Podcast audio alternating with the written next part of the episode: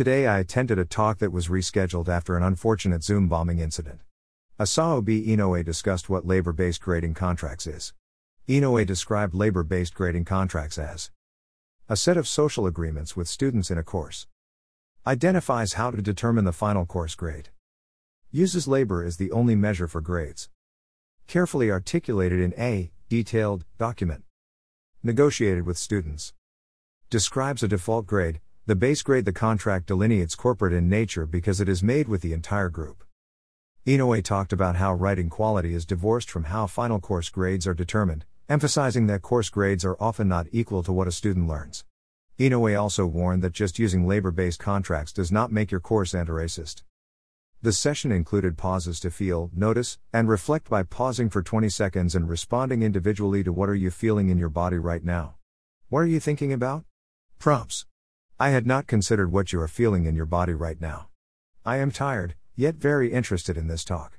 Inoue mentioned that they only mark a grade book when a student doesn't complete appropriately or on time an assignment. Or does more than the expected work. Chris Anson shared in the chat the labor based grading contracts open access book. And Inoue's handout, tinyurl.com slash NCSU handout.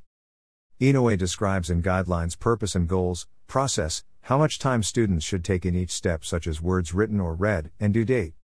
Process of the assignment, steps involved in the labor. Time on task or steps. Quantity of words written or read.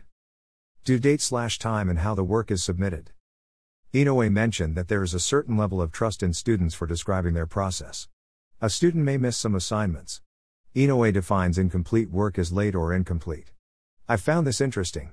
Missed work is turned in after 48 hours because turning in after 48 hours is less useful for the course. Ignoring work is distinguished with different weights. Inoue discussed how grades give privilege to some in rank. In Inoue's contract, there is another way to earn a high grade, exemplary labor by not missing classes and engaging in the fullest spirit asked of them.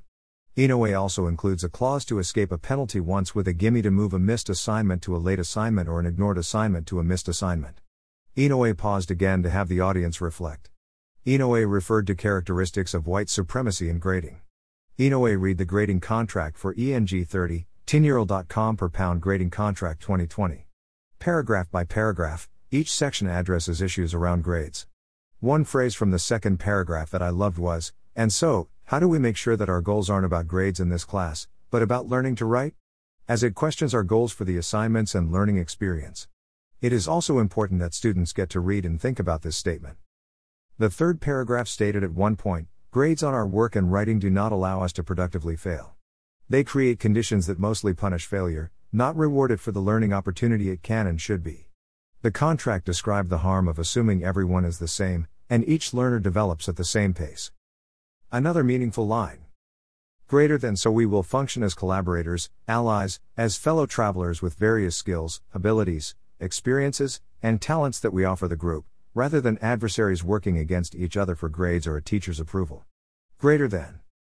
Greater than Asao B. Inoue, grading contract, tinyurl.com per pound grading. Contract 2020. The contract emphasizes that students will receive feedback from colleagues and the instructor but not grades. The grades are based on the grading contract template. During the question and answer session, one attendee asked about what to do with students failing to submit assignments. Inoue mentioned that it is essential to communicate to students the importance of learners showing their work since the contract is based on labor. A second question was how to use this system in STEM, for example. Inoue suggested using quizzes on concepts with multiple attempts and specifications grading, referring to Linda Nilson's book. Also, Inoue talked about having students describe their journey and having a dialogue about their ideas. Inoue mentioned responding to the human and not the draft, which helps make this a conversation for growth and improvement. Another thought provoking question was if Inoue had to clear the contract with the department chair or curriculum. The answer was no. This question does bring up buy in and institutional support. The labor based grading contract is now a template I will keep in mind for written assignments that promote equity and support improvement. How can I grade writing assignments with equity and student improvement as priorities? Photo by Taratrid Kumten on pexels.com.